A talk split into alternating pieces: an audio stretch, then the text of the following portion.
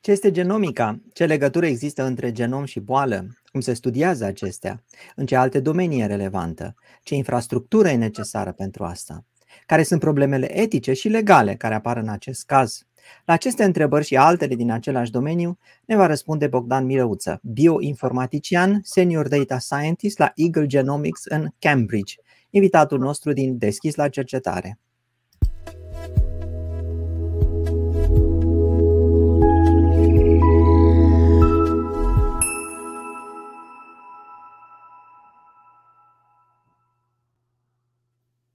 Bine ați venit la Deschis la cercetare, locul unde cercetătorii români deschid dialogul cu publicul.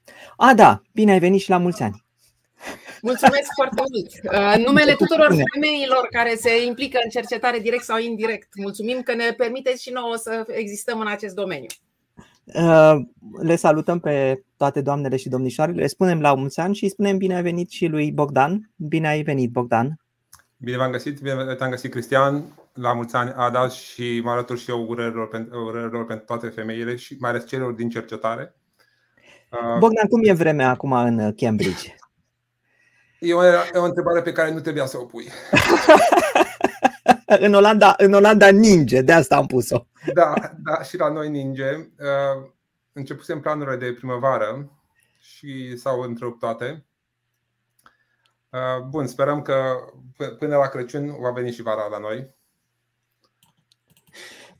O să urmărim uh, programul obișnuit al întâlnirilor noastre de miercurea, de la deschis la cercetare și anume la început o să dăm un premiu uh, uh, și o să, luăm, o să răspundem la întrebarea care a primit premiu, mai bine spus Bogdan o să răspundă. După aceea o să avem o mică prezentare a lui Bogdan, după care luăm întrebări și răspunsuri și la sfârșit un alt premiu. Ada? Da, o să începem prin a spune cui nu știe mai multe despre Bogdan Mirăuță, care este cercetător în biologie computațională și bioinformatică și sună, dacă vreți să știți mai multe despre asta, ar trebui să ascultați în continuare. El ne-a ajutat să înțelegem cum a ajuns acolo.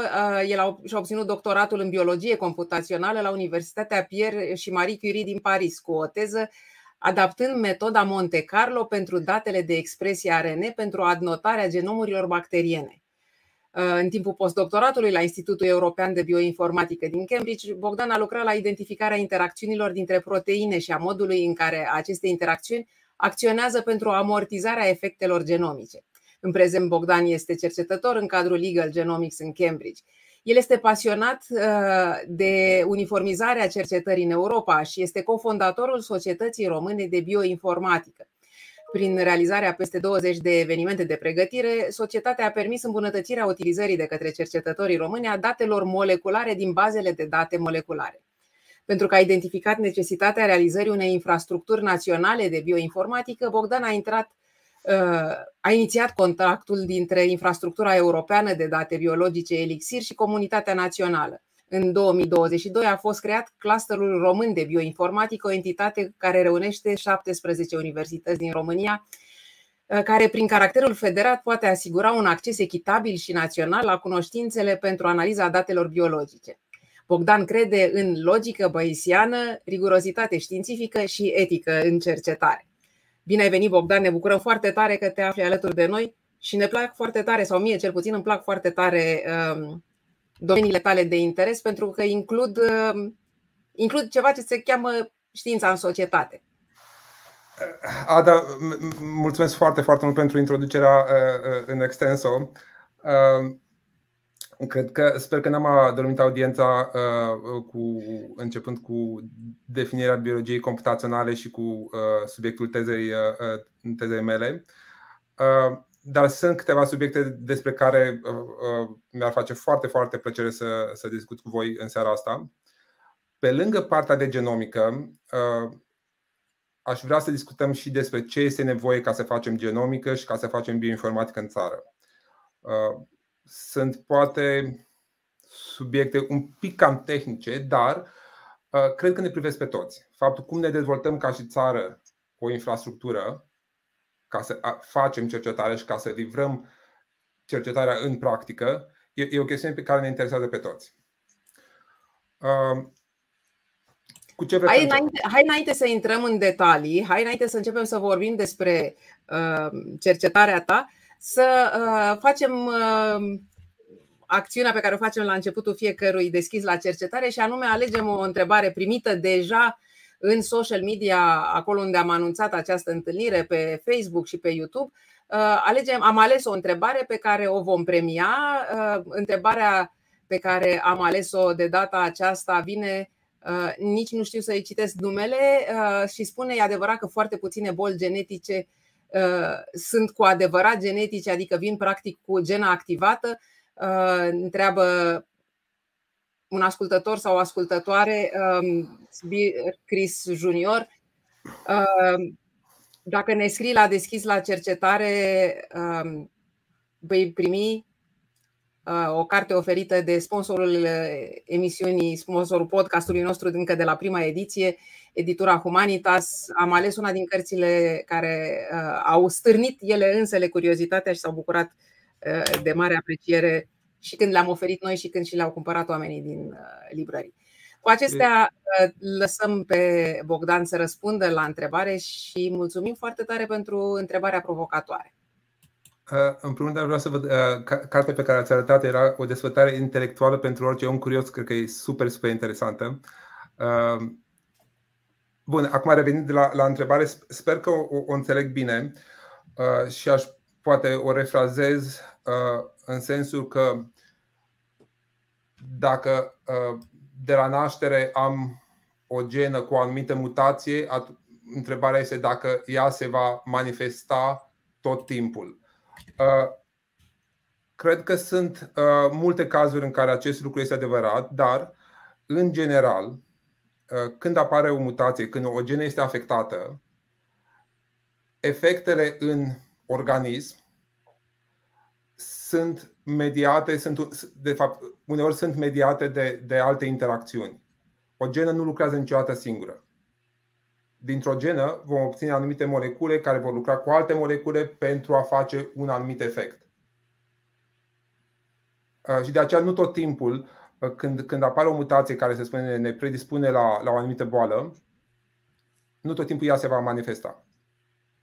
Sper că am înțeles bine întrebarea și sper că răspunsul meu nu a fost foarte pe alături.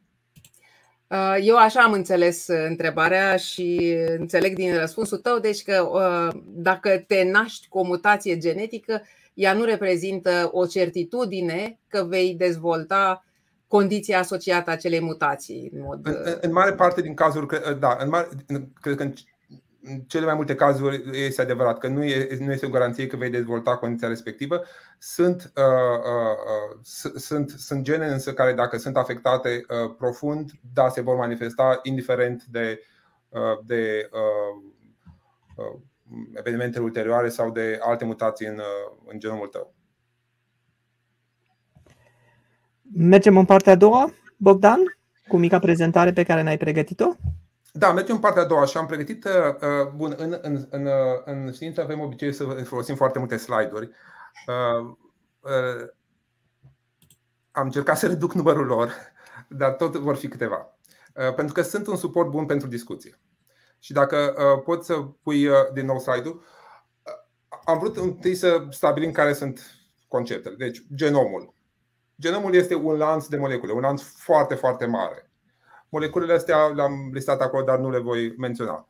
Genomul are un efect în organismul uman și în alte organisme, în organismul oricărei uh, uh, uh, ființe, fie ea, deci fie ea om, fie ea uh, uh, drojdea de bere sau uh, grâu. Cum identificăm, cum facem această asociere uh, dintre o boală, de exemplu, depresie și genom? În general, uh, utilizăm ceea ce se cheamă Genome-Wide Association Studies. E un nume foarte lung, pe scurt este GWAS. Este uh, în practică un studiu cu foarte multe uh, mii de participanți, în care avem două tipuri de, uh, să spunem, de participanți. O parte care au acea trăsătură, acea boală și o parte care nu au. Și prin studiul miilor de participanți reușim să identificăm care sunt pozițiile din genom care ar fi asociate cu, uh, cu, cu boala respectivă. Asociate sau corelate? Care sunt corelate, da, care sunt corelate. Asociate în, în sensul de corelație. Că, să spunem, dacă uh, uh, la poziția 1 din genom uh, într-un individ, uh, în indivizii bolnavi apare uh, doar uh, uh, A de la adenină, ne putem da seama că a, a, și, și la cei, a, deci la cei bolnavi apare A și la cei sănătoși apare T, ne putem da seama că acea poziție e legată într-un fel de, de acea condiție. Da. Ca să ne dăm seama dacă ea este responsabilă, trebuie în schimb să, să intrăm mai să, să facem analize ulterioare. Înainte de a trece însă la analizele ulterioare, am să fac o mică paranteză. Uh, au fost și câteva întrebări uh, pe chat legate de uh, anumite boli. Dacă boala X are o, o componentă genomică, genetică. Dacă s-au identificat mutații responsabile sau asociate. Toată literatura științifică este toată, toată, să spunem, toată munca în cercetare ajunge la un moment dat în domeniul public și este centralizată în baze de date mari, care sunt făcute în cele mai mari sunt făcute la, la, la nivel european și după aceea în Statele Unite. Uh, bazele de date sunt publice. Sunt publice pentru cercetători, în primul rând, dar în același timp pot fi folosite și ca, ca uh, informare și de, de către publicul larg. O asemenea bază de date este GWAS de fapt numele vine la genom, asocierile genomice uh, detectate. Uh, nu, nu sunt, să spunem, baze care să fie folosite uh, în practica uzuală de către public, dar dacă apar curiozități, de exemplu, este boala respectivă, există asocieri genomice, ce tipuri de informații există pentru boala respectivă, care sunt studiile care au, au adresat acea boală, este o sursă bună de informare. Bogdan, și... Uh, stăteam și mă gândeam acum cu avansul inteligenței artificiale și cu noul chat GPT. Chat GPT are acces la aceste baze de date? În esență, da, nu? Dacă ele sunt publice. ChatGPT procesează uh, text. Atât timp cât informația este într-un format pe care ChatGPT poate să o proceseze, da. Uh, probabil că da. Uh, ChatGPT cred că are acces la majoritatea articolelor științifice și va scoate de acolo o parte din informații.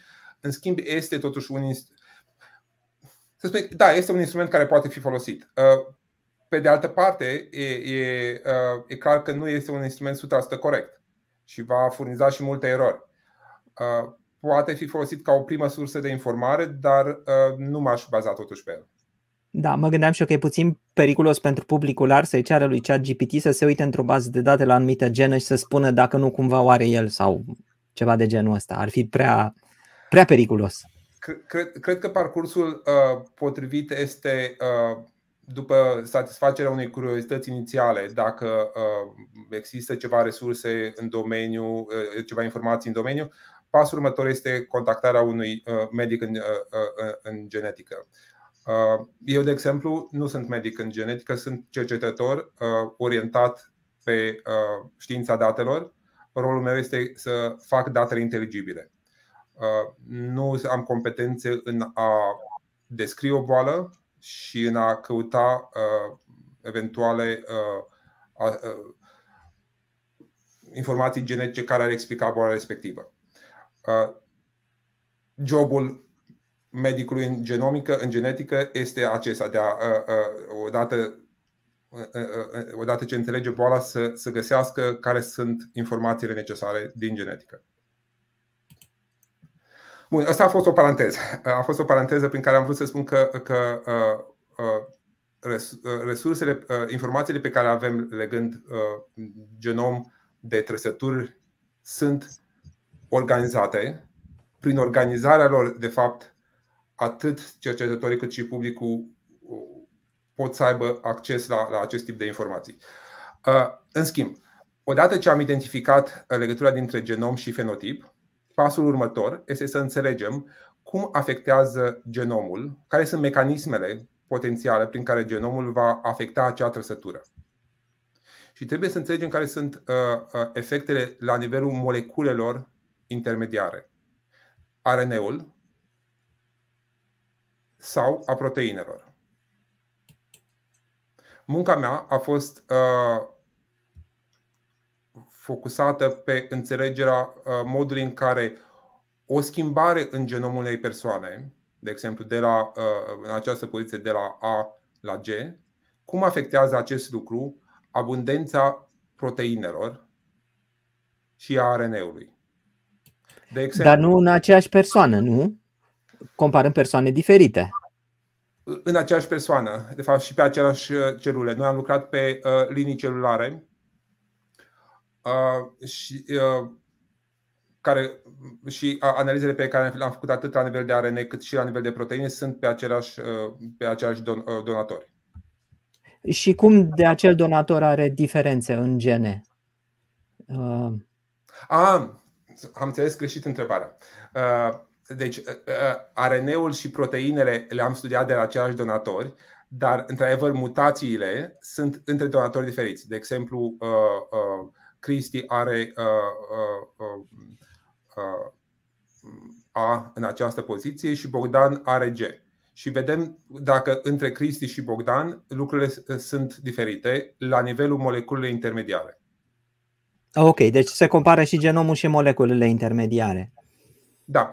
Uh, și, de exemplu, un lucru destul de uh, uh, în practică, dacă identificăm că o anumită poziție din genom este asociată cu, cu o trăsătură, de exemplu cu, cu statura sau cu, cu, cu o boală, Uh, ne interesează foarte mult, bun, și uh, uh, mutația respectivă. Ce efecte a dus la creșterea expresiei la, la, la gena respectivă? A produs mai multe proteine?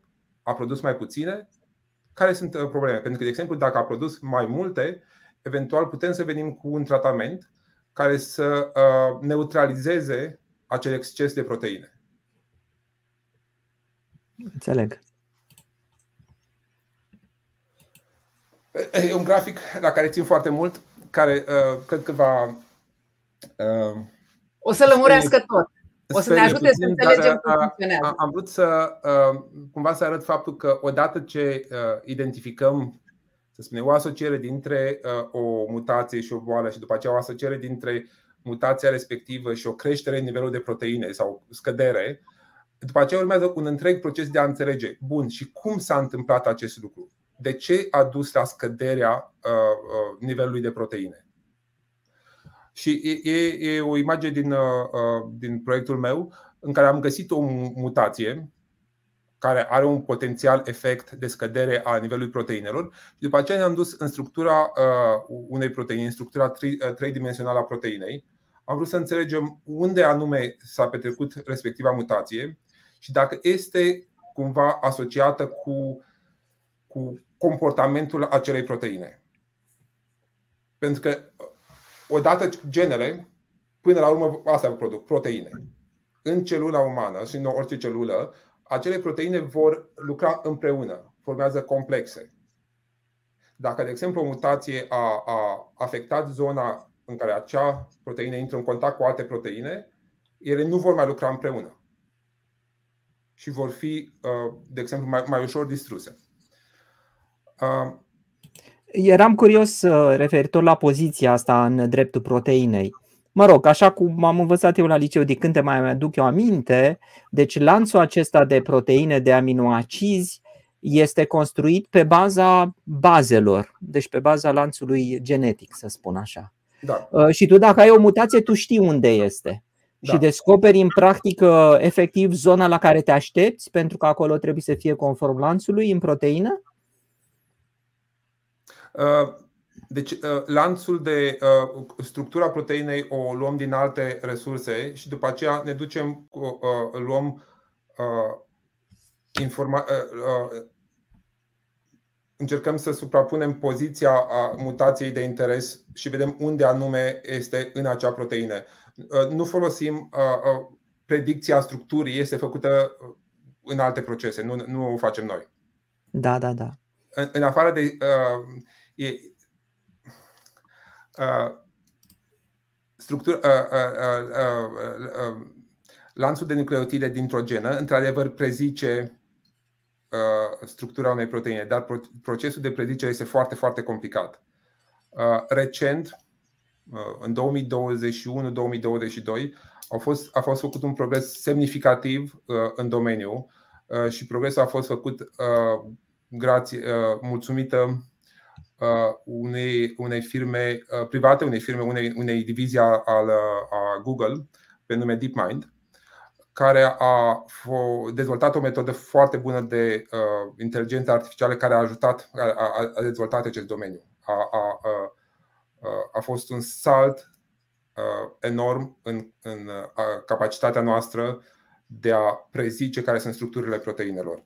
Și acum și vorbim de, de structuri tridimensionale, adică exact ce ne arăți tu în poză. Da, da. Așa, și deci uh, să ne întoarcem la povestea ta. Deci, deci rolul meu a fost să, să identific modul în care schimbările în genom afectează nivelul proteinelor.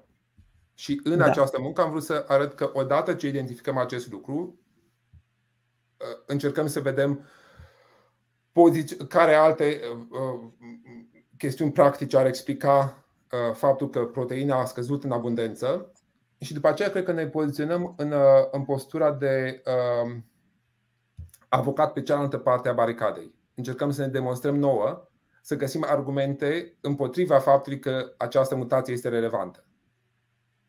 Și doar dacă trece de această luptă cu noi înșine, după aceea le publicăm rezultatele. Da. Și în, în, în partea de jos a graficului, acest grafic care este logaritmic, văd aici pe o scară verticală. Uh, ce reprezintă partea de jos? Uh, deci, uh, graficul reprezintă poziția genei pe, pe genom, partea gri reprezintă gena, iar restul axei X arată zonele înainte și de, de, de, după genă. Axa Y, ce arată aici, arată intensitatea sau încrederea pe care o avem că aceste comutații la această poziție are un efect în abundența proteinelor. Da. Și mutația care a fost de interes pentru noi, de exemplu, a fost în această poziție în care încrederea a fost destul de mare. Cu cât e mai sus, cu atât încrederea este mai mare. Acolo unde scrie site 167, aproximativ da. acolo. Aproximativ aici.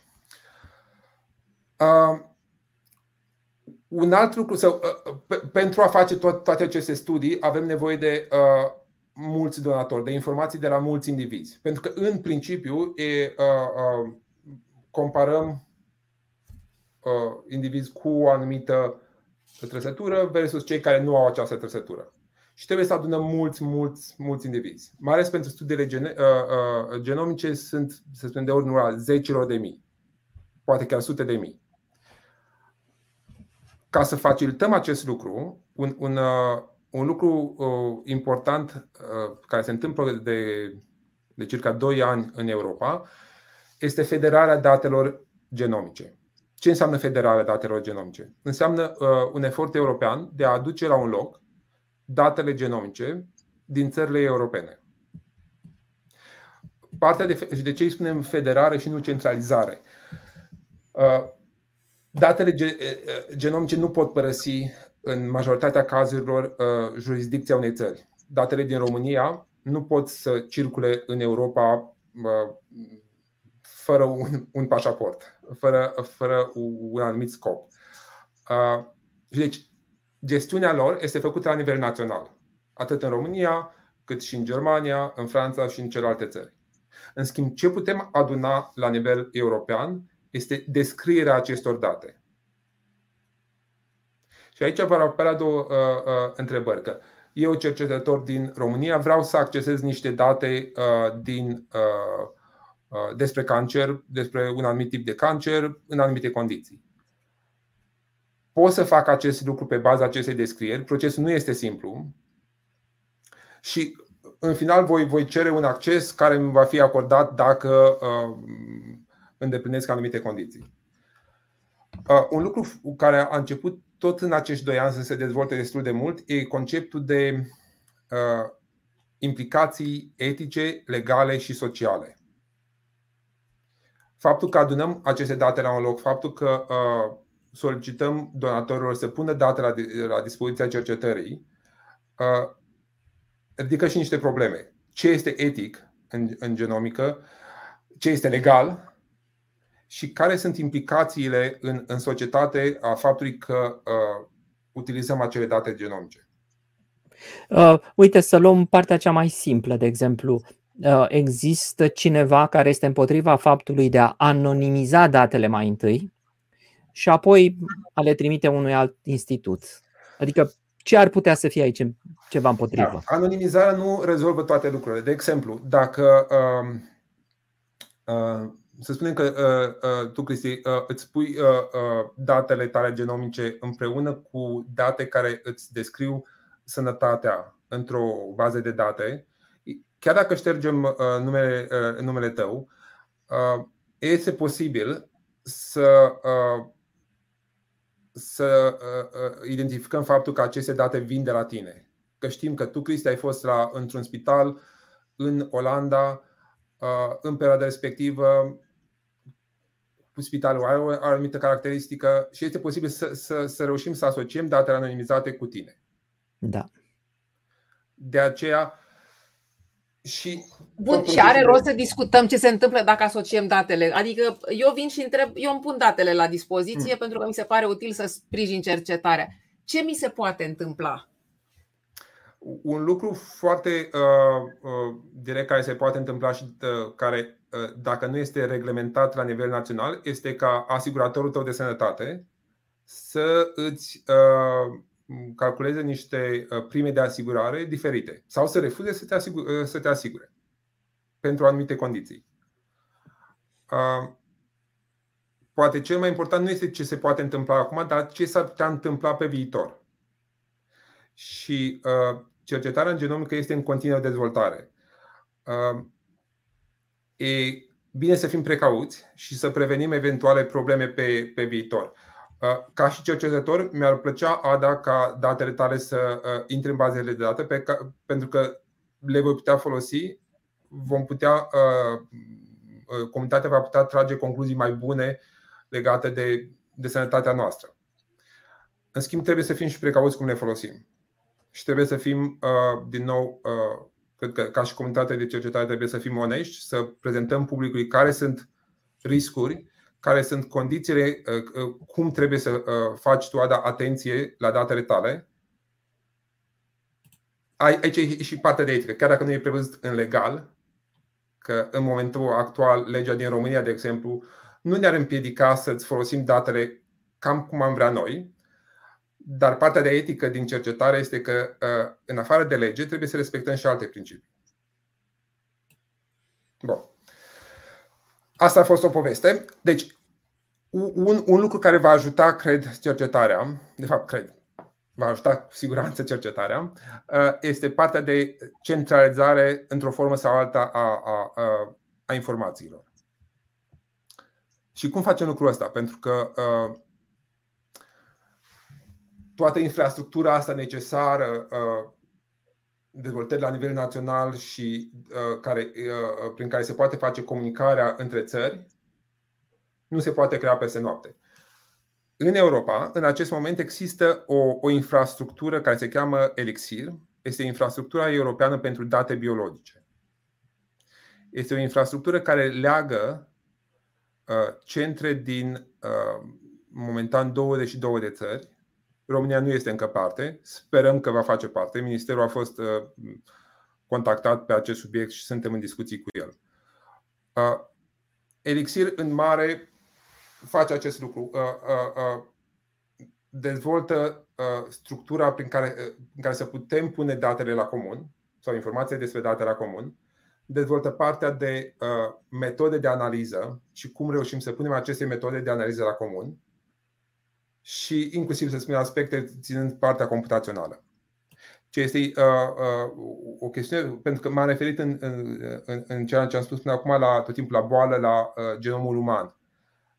Dar nu suntem singur organism în viață pe pământ și din fericire sper să rămânem, să rămânem tot cu, cu într-o, într-o, într-o natură în care avem multe, multe alte organisme pe lângă noi.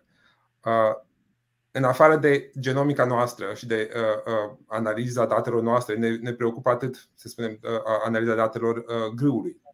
Pentru că vom putea uh, optimiza producția de grâne, vom putea identifica uh, soiuri de, grân, uh, de grâu care rezistă mai bine la secetă. Uh, ne interesează uh, analiza microbiomilor, a microbilor, din, de exemplu, din sol și mult, mult, uh, multe alte organisme. Uh, am mai pus un, un, un slide care este foarte, foarte uh, complicat, dar nu e, nu e nevoie să intrăm în, în detaliu, doar am vrut să uh, scot în evidență faptul că uh, problema securității datelor e luată foarte, foarte în serios de către uh, uh, această inițiativă de, de, de federare a datelor genomice. Și ar trebui luată foarte, foarte în serios de către orice inițiativă privind datele umane. Și ca membru al publicului, uh, sunt și cercetător, dar sunt și parte din public, nu? Uh, mă interesează foarte mult ca datele, inclusiv datele mele, să fie bine protejate. Și de aceea, ca, uh, ca membru al publicului, aș cere tot timpul informații despre cum sunt gestionate datele mele și până nu văd o dovadă concretă că datele mele sunt gestionate cum trebuie, voi avea semne de întrebare. Cred că e ultimul slide. A, nu. Nu, nu e ultimul slide, mai, mai, mai, mai multe. Uh, am vorbit până acum de, de uh, uh, să spunem, cum e organizată sau inițiative de organizare la nivel european. Uh, bun, și cum se traduce lucrul ăsta pentru noi în țară? Uh, Pe partea de bioinformatică uh, și genomică umană, în țară momentan sunt două societăți uh, mari profesionale. Este Societatea Română de Bioinformatică, al cărei membru sunt, și este Societatea Română de Genomică Medicală. Uh, cred sincer că sunt două entități care vor, au contribuit și vor contribui la dezvoltarea domeniului. Pe lângă ele, Uh, sunt în acest moment două uh, entități tip infrastructură. Clasele române de bioinformatică, entitatea la care am participat, uh, la cărei fondare am participat și care e formată din membri din dreapta. Și o nouă inițiativă cu focus pe partea umană, pe nume Rogen. Și e o inițiativă inițiată de către uh, Universitatea Carol Davila din București. Ca și structuri se suprapun, doar că domeniul, domeniile sunt puțin diferite. Clusterul român de bioinformatică fiind orientat pe partea de analiză și pe toate speciile și rogenul pe partea de umană. Și cred că e ultimul, a, da, e, e ultimul slide. Uh, cred că am trecut cam prin toate uh, prin cele trei subiecte prin care, uh, de, despre care vreau să vorbesc, despre uh, uh, modalități de a înțelege mecanismele uh, prin care uh, o schimbare în genom afectează o boală, afectează o, o, o, o condiție, uh, și partea de infrastructuri, partea de sistem care trebuie dezvoltat ca cercetarea să poată să se dezvolte mai încolo. Uh, eu eram puțin așa interesat de bucătăria, meseria asta de bioinformatician. Chiar dacă sunt fizician, uh, programez și eu. Și cred că la ora actuală toți programăm orice cercetare facem. Cred că și dacă facem cercetare la rachete și la grâu, cum ai zis tu, nu există cercetător care să nu programeze în ceva. Care este bucătăria ta internă? Ce software-uri folosiți? Cum accesați bazele de date, etc., etc.? Bucătăria a evoluat uh, și cred că o să continue să evolueze. În, în, în mare, da. Uh, ca și tine, uh, cred că mai mult de jumătate din timp e petrecut în fața calculatorului. Uh, ca fapt divers, uh, când mi-am făcut doctoratul, uh, cred că trei din cei cinci colegi de doctorat din același laborator, trei erau fizicieni. A fost o, un, un, un influx foarte mare de fizicieni în domeniu și uh, un influx foarte benefic. Uh, ca limbaje, uh, acum, când, acum să spun, acum 7-8 ani foloseam un, un limbaj pe nume R, R. Da. Între timp lucrurile au migrat spre Python, uh-huh. uh, Python. Da. Ca bioinformatician, cred că Python sau mm, Python uh, îmi uh, satisface 90% din nevoi. Uh, cealaltă întrebare, cum accesăm datele? Este, avem opțiunea de a ne uita la ele în acele baze de date și de a le accesa manual sau este, o opțiune mai bună este să le accesăm programatic, în, în sensul în care multe din aceste resurse de date au interfețe prin care uh, le putem accesa în mod direct. Uh, e mult mai rapid. Uh, într-adevăr, mă, mă pun în pielea unui biologist care nu are cunoștințe de programare și care vrea să acceseze aceste date. Îi va fi greu la început să, să facă acești pași. Mai ales dacă nu ai un mentor care să te ghideze în partea de programare, este greu. În schimb, cred că merită. Și o întrebare similară și după aceea la Sada. Uh, îți ajunge computerul tău de la serviciu sau vrei acces la supercalculatoarele moderne care sunt mai nou acum prin Europa și prin lume? Depinde. Uh, pentru analize uh, de scară largă, de exemplu pentru asocieri, pentru munca făcută pentru identificarea efectelor la nivel de proteine, da, am nevoie de, de, un, de un cluster pe care să-mi rulez aplicația. Uh, și uh, am folosit în general, cred că între 20 și 50 de noduri timp de poate un job rulant tip de uh, între câteva zile și o săptămână. Deci nevoia, accesul la, la resurse computaționale mari este, da, face parte Un nod însemnând? Un core. Un core, da. da. Nu, nu, nu. Un calculator are câteva cores. Da. Uh, în schimb, pentru mare parte din, din munca de uh, modelare și de uh, prototipare, înainte să lansăm joburi pe care analizează volume mari de date, mi este suficient calculatorul personal, nu, nu am probleme. Am folosit pentru, la început, în timpul doctoratului, nu știam să folosesc un cluster și mi-am spus că mi-ajunge calculatorul personal pentru orice. Uh, pentru că mi-a fost rușine să întreb cum se folosește clusterul. Uh, bun, cu toți trecem prin perioada aia, dar concluzia este cu cât recunoști că nu știi să faci și ceri ajutor mai devreme, cu atât mai bine. Da. Am eu amintiri de la perioada mea de doctorat de la fizică când intram cu colegii mei în niște camere pline de instalații Îți dai seama, la începutul doctoratului, deci îți venea să plângi, că te gândeai, mi-e rușine să întreb că nu știu aproape nimic de aici. Dar cel mai mare progres îl făceau cei care aveau curajul să întrebe ce face butonul ăsta, ce face chestia cealaltă. E, uh, plecând de la. Uh, uh, de ce nu întrebam eu? Pentru că știam că la un moment dat cineva mi-a spus cum se face lucrul ăla și credeam că uh, era de datoria mea să-mi aduc aminte și că e, nu e profesional să întreb o întrebare la care mi-a fost răspuns odată. În schimb, uh, uitați în faptul că, pe la urmă, nu suntem uh, perfecți, uităm cu toții și nimeni nu judecă, uh, mai ales în domeniul ăsta, dacă întrebi. Așa e. Ada? Uh, mă bucur foarte tare că uh, ați ajuns la concluzia asta pentru că mă pregăteam să um, spun că de obicei după ce invitatul nostru termină să ne povestească un pic mai mult despre cercetarea lui, îl rugăm să ne spună scurt pe doi, într-o frază, cu ce ar trebui să rămânem din ce ne-a spus el.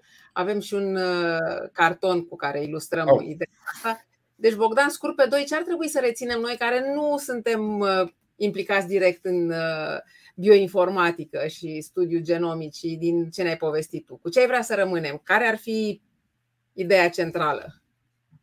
Că, unul, genomica ajută foarte mult. Doi, dacă uh, luăm, să fim totuși, pre- scurt, doar scurt pe doi, uh, să fim precauți cum interpretăm uh, analizele legate de genom. Uh, trei, să fim foarte atenți totuși cum, uh, cum ne furnizăm datele genomice în alte părți, pentru că sunt date care ne caracterizează. Sunt date cu care rămânem întreaga viață. Nu ne, nu ne schimbăm niciodată genomul. Uh, scurt pe doi, erau, două, erau doar două fraze sau doar no, să vorbesc okay. foarte rapid?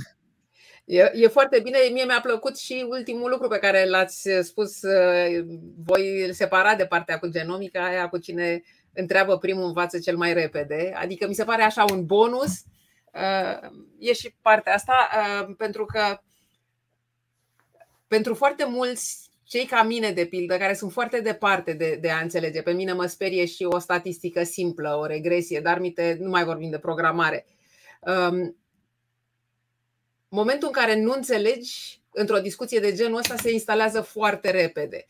Uh, dacă întrebi la începutul discuției, ai o șansă să poți să o urmărești un pic mai departe. Dacă aștepți până la sfârșitul ei, e clar că nu, nu se prinde nimic. Deci, cumva, da, uh, comentase cineva la un moment dat cu uh, curiozitatea începe acolo unde nu știi. Curiozitatea începe acolo unde recunoști că nu știi și asta e un, e un foarte bun început în orice moment. Și, și mai e o chestie că dacă mă întreb, mă întreb legat de ceva și îmi dau seama că uh, uh, am luat o razna și vorbesc despre uh, rachete, uh, îmi voi ajusta uh, modul în care interacționez și voi încerca să, să-mi ajustez limbajul și uh, uh, conținutul ca să fiu mai bine înțeles. Pentru că cu toții dorim de asemenea să fim înțeleși. Dacă, uh, dacă vorbim de chestii pe care tu nu le înțelegi, nu are niciun sens să avem conversația. Da, este adevărat, Bogdan, dar noi în știință folosim și lucruri, deseori cuvinte complicate pentru lucruri simple, nu? Cum a zis Ada, regression, știi? Regresie. Ce e regresie? Păi o fitare liniară. Noi singuri ne facem lucrurile cu greutate. Da, și am și spus uh, regresie așa ca și cum ar fi o chestie uh, pe care o înțelege toată lumea. Uh, este momentul să zicem, să începem să preluăm și din întrebările celor care se uită la noi, care au întrebări. Cristi, pot să încep eu pentru că da, cum să nu? aș vrea să mă leg de ceva ce Bogdan a tot menționat și care a fost preluat de, uite, unul dintre ascultătorii, privitorii noștri fideli, care a reținut ideea asta de, de pericol. E o întrebare foarte bună pusă. Dacă, și o să citesc, să, dacă sunt pericole reale, dacă dau datele genetice ale mele unei entități. Se pot face virus care după aceea să-i poată dăuna. În practică, nu. Să spunem că teoretic acest lucru poate ar fi posibil, dar în practică nu este un lucru de care ar trebui să vă preocupați în acest moment. Nu. Da. Răspunsul pe scurt este nu. Și motivul e pentru că nu merităm atâta efort din partea unei entități? Pentru că e foarte, ar fi foarte complicat. Partea de inginerie necesară ar fi foarte, foarte complicată, uh, cu rezultate incerte. Poate a reuși odată dintr-o sută, o mie de încercări, dar uh, momentan, momentan cred că nu, nu, nu e o, o chestiune. Poate, să spunem, întrebarea ar trebui repusă în 5 ani, uh, să vedem unde ne îndreptăm atât din punct de vedere tehnic, cât și din punct de vedere al legislației uh, și cum ține sub control lucrurile astea în 5 ani. Uh, și cred că asta răspunde și la întrebarea lui Cosmin. Sunt îngrijorat de atitudinea voastră față de ultimele date din cercetare. Păreți că sunteți îngrijorați? Este cercetarea periculoasă sau poate fi? Cred că ai răspuns uh, înainte, nu? Nu, nu e periculoasă, adică uh, orice instrument uh, și, uh, bun, să spunem, uh, mașina. Mașina este periculoasă, poate fi periculoasă dacă e folosită cum nu trebuie. Odată ce am legiferat faptul că mașinile circulă pe drum și nu pe trotuar, mașina nu mai este periculoasă.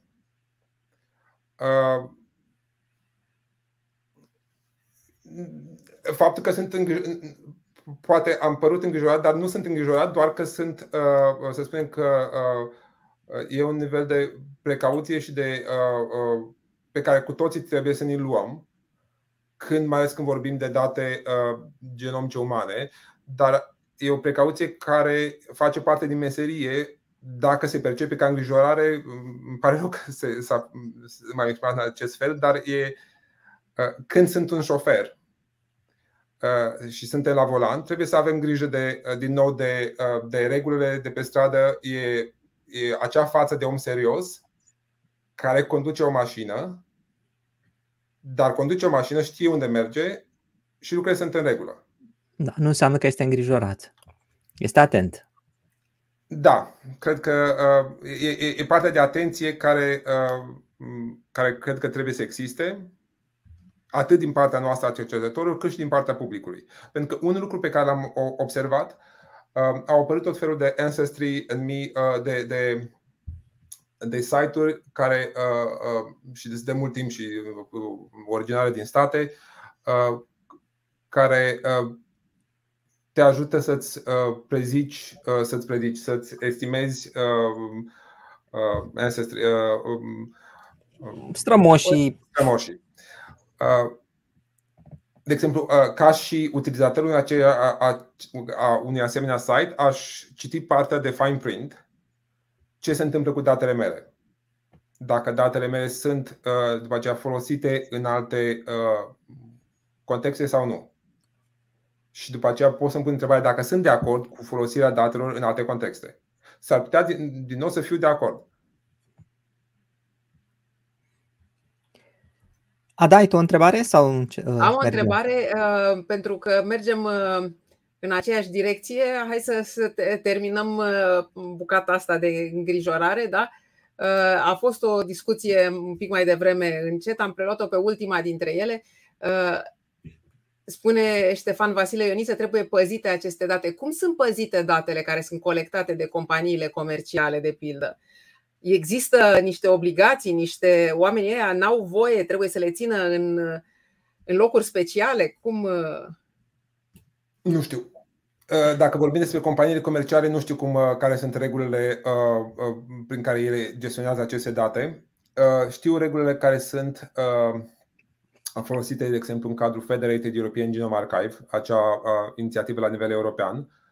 Uh, și uh, modalitatea de. A, să intru înapoi pe. Dacă pot să partajez slide-ul. Iată-l.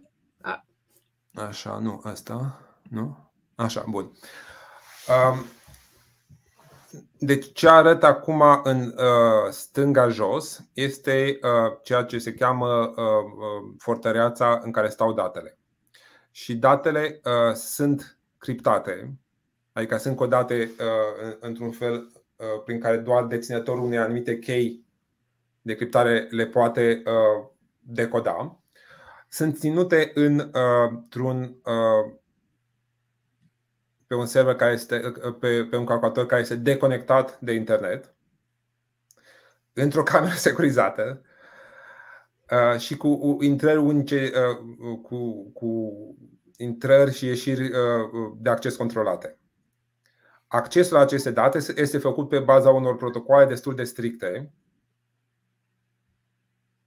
După aceea, datele sunt trimise sub formă criptată către cercetător, care le va decripta la, la, pe calculatorul lui, le folosește și după aceea are o responsabilitate să le șteargă și tot procesul ăsta este uh, controlat și auditat. Uh, lucrul ăsta se petrece în Norvegia și e, e, uh, sunt partenerii noștri pentru a încerca să implementăm același lucru în țară.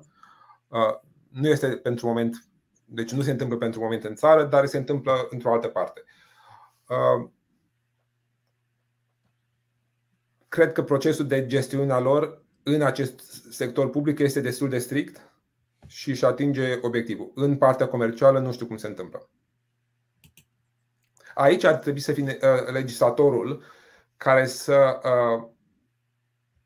impună condițiile de gestiune a datelor genetice, inclusiv de către companiile mici, de exemplu de către o clinică în genetică, și de companiile mai mari care, de exemplu, colectează aceste date.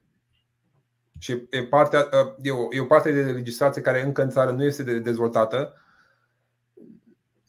Cred că nu e dezvoltată pentru că și domeniul a, a, să spunem, s-a dezvoltat foarte mult în ultima perioadă. Nu e, nu e neapărat din cauza unei uh, lipse de competență, cât din cauza că este totuși un lucru relativ nou.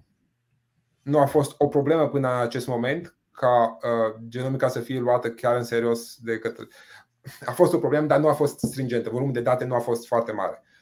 Uh, dar e timpul să uh, intervenim și cu partea de legiferare. De exemplu, să interzicem unei companii de asigurări să iei măsuri, să calculeze prime folosind aceste tipuri de date. Să interzicem unei firme uh, care are acces la aceste date să le utilizeze în alt scop decât cel declarat și pentru care donatorul a semnat. Odată ce aceste lucruri sunt făcute, minimizăm mare parte din riscuri. Hai să mai luăm încă o întrebare pe ideea asta de îngrijorări. Uh, în ce fel radiațiile ionizante afectează genomul? Le afectează, cred că le afectează, nu, îmi pare rău, nu știu, uh, e, mă depășește. Pot să apară mutații, cred, dar nu, uh, s-ar putea să vorbesc prostii, nu, nu e domeniul meu. Uh, și o altă întrebare oarecum, dar aici este puțin neclară. E posibil ca bolile cu transmitere ereditară să nu poată fi detectate din cauza că schimbă structura în funcție de ADN?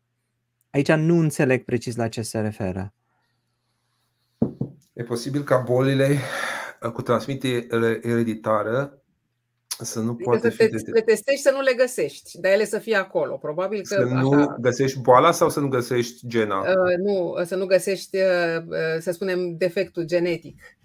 Chiar dacă el există, boala apare, dar în momentul în care faci o secvențiere a genei, nu, nu le regăsești.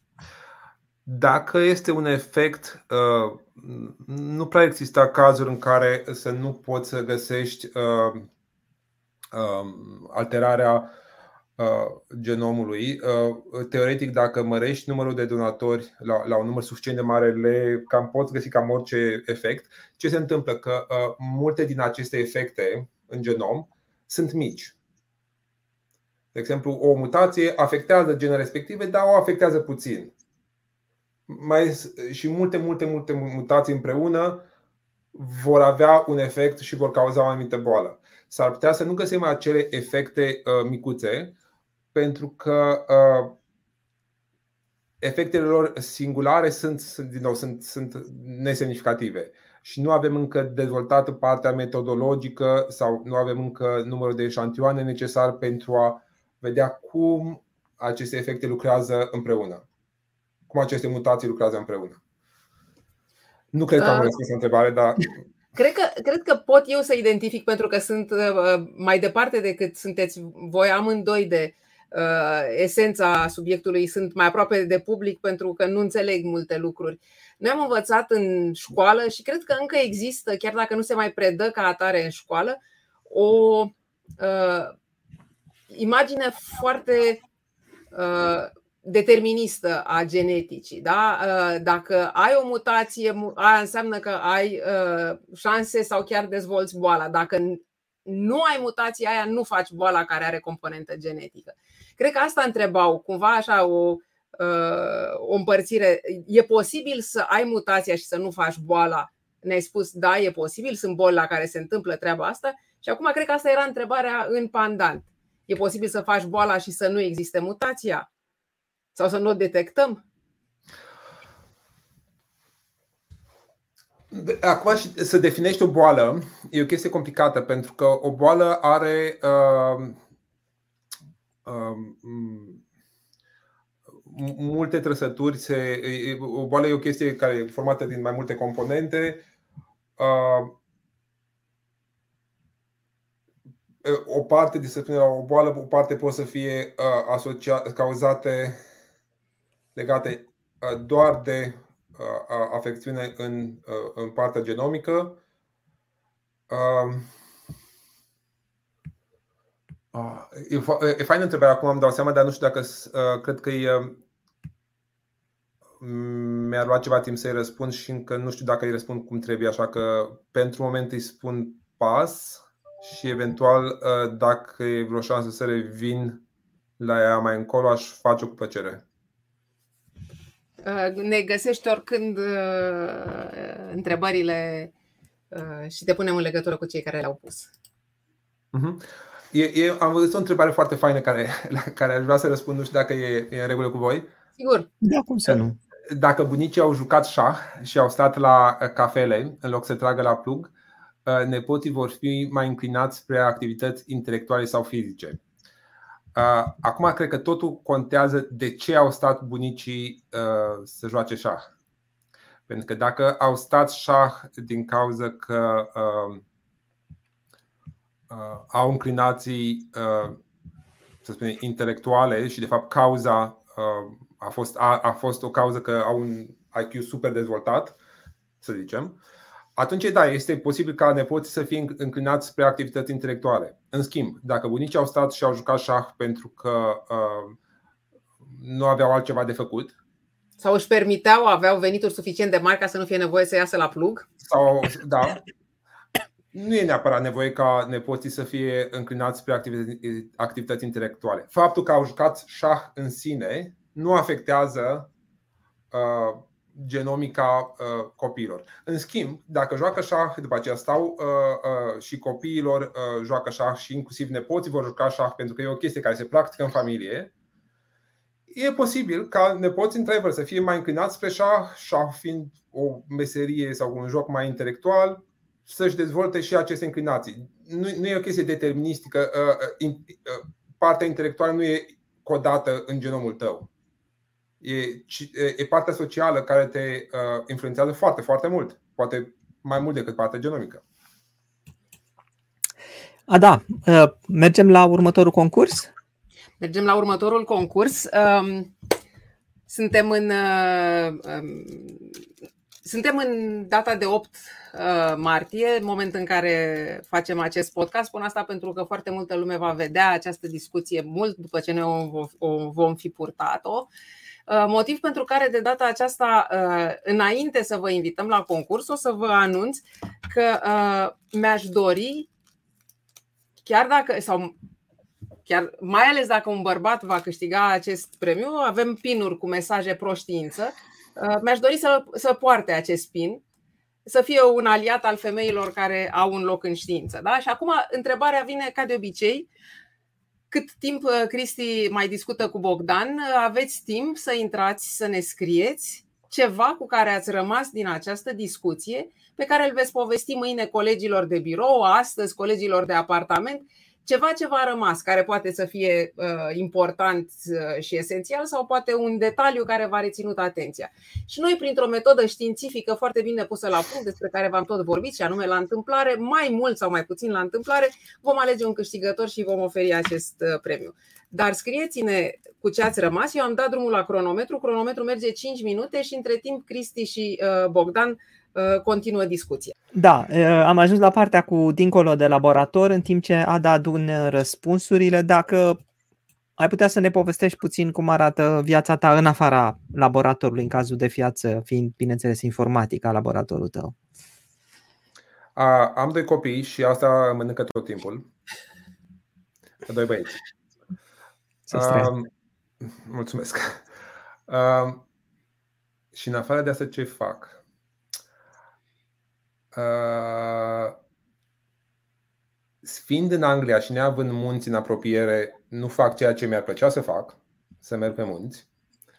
Uh, deseori vin în țară și când vin tot mă uit și mă uit cu, cu invidie la uh, toate dealurile și formele de relief pe care le avem în țară. Uh, din când în când, când nu apar pandemii, uh, reușesc să merg la schi. Uh, când apar pandemii, uh, mă, îmi fac uh, construcții în grădină. Și ca asta cred că sintetizează toată viața mea. Da. E foarte frumos spus. Am și eu nostalgia asta a munților din România trăind în Olanda. Cred că ne asemănăm aici. Știi? E o chestie cât se poate de simplă. Când mă duc acasă la Vâlcea, de exemplu, și mă uit pe fereastră, văd munții. E deja... Sau când merg pe stradă, știi, pur și simplu arunc o privire în dreapta, se vede Cozia. Bă, ai și noroc că Vâlcea, eu vin din Botoșani. În Botoșani nu suntem faimoși pentru munții măreți din zonă și pentru mine e totuși un, uh, un uh, ia ceva timp să ajung în, uh, în munți, în general în, în partea de Ceahlău sau uh, în, mai jos, în, în, în Făgăraș. În Vâlcea mi dau seama că e, ai munți în sânge. Uh, uh, alt, un alt fel de întrebare. Ai interacțiuni cu cercetătorii din România? Că am văzut acolo că ai câteva interacțiuni. Uh, cum vezi relația asta dintre cercetătorii din străinătate și cei din România? E bună. În ce sens, cum, cum o văd? Cred că colaborarea nu, nu e neapărat legată de uh, diasporă, uh, cercetarea din țară, cât uh, e o colaborare naturală între cercetători de toate felurile, de pe, din toate țările. E uh, motivată de. Uh, cred că sună. Uh, uh, poate simplist, e motivată de, dezvolt, de dezvoltarea comună. Că uh, și când un, un cercetător din diaspora uh, lucrează cu cineva din țară, este și pentru dezvoltarea lui și pentru dezvoltarea celui din țară. Uh, deci e naturală. E ceva ce facem în natural, nu. E, e, e o chestiune pe care am. De fapt, nu contează țara în care este domiciliat un cercetător. E mai mult subiectul pe care lucrează, pasiunea pe care o pune în domeniu. Da. Am văzut um, un comentariu că la Botșe nu este munți. Da, tocmai asta am spus, că nu este. Nu este, da. Uh, am uh, văzut și multe, da, ca de obicei, multe uh, alte comentarii utile și niște întrebări uh, uh, bune care ar merita să fie puse. Mai avem 12 secunde în care luăm uh, cu ce rămâneți din această întâlnire, dar până atunci aș vrea să o găsesc și să o ofer. Gata, s-a făcut timpul. O întrebare în care spunea unul dintre cei care se uită de multă vreme la noi, dacă poți prezice maladii, rezultă că te poate duce la acțiuni prin care să poți opri maladiile. E ceva ce uh, genomica și, mă rog, bioinformatica uh, poate să, la care poate să ajute. Adică dacă tot ne uităm și vedem că există niște corelații pozitive, nu putem să ne uităm și la cum putem să le multiplicăm pe alea negative, de pildă? Păi, ă, ă, dacă întrebarea se referă la uh, acțiunile pe care le putem lua pentru a uh,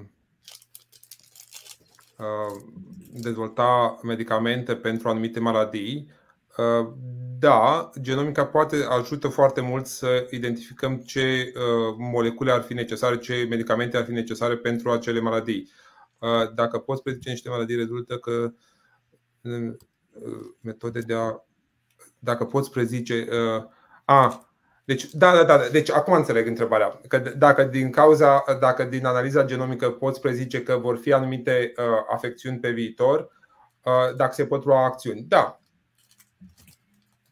deci se, pot, se identifică cu o anumită genă este mai puțin exprimată și se, pot, uh, se, poate, uh, se pot furniza, furniza, de exemplu, un supliment de molecule care să atenueze uh, acel efect. Bun. Și am să anunț și care e câștigătorul care am spus că e o provocare. Um,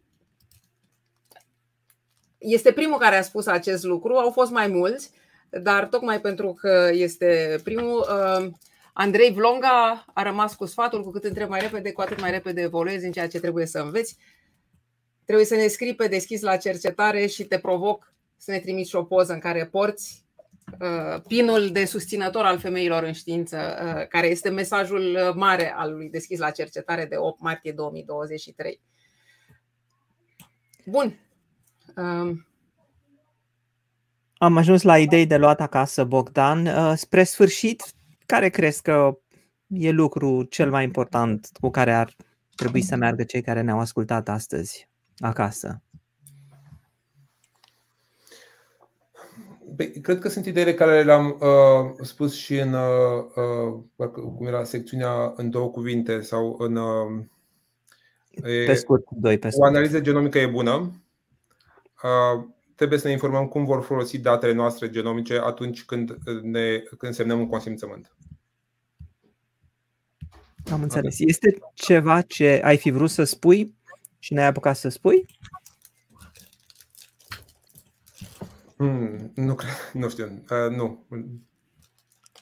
E ok. Um, cam asta a fost întâlnirea din seara aceasta. Ada, nu știu, peste două săptămâni am stabilit. Peste am două stabilit? săptămâni, da, ne întâlnim cu uh, un cercetător român, tot din străinătate, Ioana Cosmuță, care uh, își propune să îi ajute uh, după ce ea însă și-a lucrat la așa ceva, pe cei care vor să facă producție de materiale în gravitație zero. Uh, de la micro... Microgravitația. Gravitație zero trebuie să te duci în afara sistemului solar. Așa e, microgravitație am... Uh, iar n-am înțeles. De la genom și proteină și moleculă până la spațiu ne interesează tot ce fac cercetătorii români și tot ce fac cercetătorii români, până la urmă, ne ajută tot pe noi. Acum am ceea ce uh, lucru pe care uh, vreau să spun și nu l-am spus. Uh, vreau să vă felicit pentru uh, tot efortul pe care îl faceți uh, și pentru că aveți răbdare cu, uh, cu noi, cercetătorii care, să spunem, nu suntem obișnuiți să vorbim cu publicul. Poate uneori explicațiile nu sunt uh, tot timpul pe înțelesul sau nu sunt la nivelul la care uh, ne-am fi dorit. Dar uh, mulțumesc, Ada, mulțumesc, Cristian, pentru uh, un dialog foarte, foarte plăcut. Mulțumim și noi foarte mult pentru că stai cu noi în seara aceasta. Uh, eu cred că sunt lucruri utile. Am rămas cu anumite lucruri, eu cel puțin chestia aia cu începutul că trebuie să ai curajul să întrebi la început, e atât de frumoasă. Și cu lucrurile practice despre gene. Ne vedem atunci săptămâna viitoare. Voi fi aici cu Ciprian Mihali de la ora 9 seara. La revedere. Mulțumesc încă o dată. La revedere. La revedere.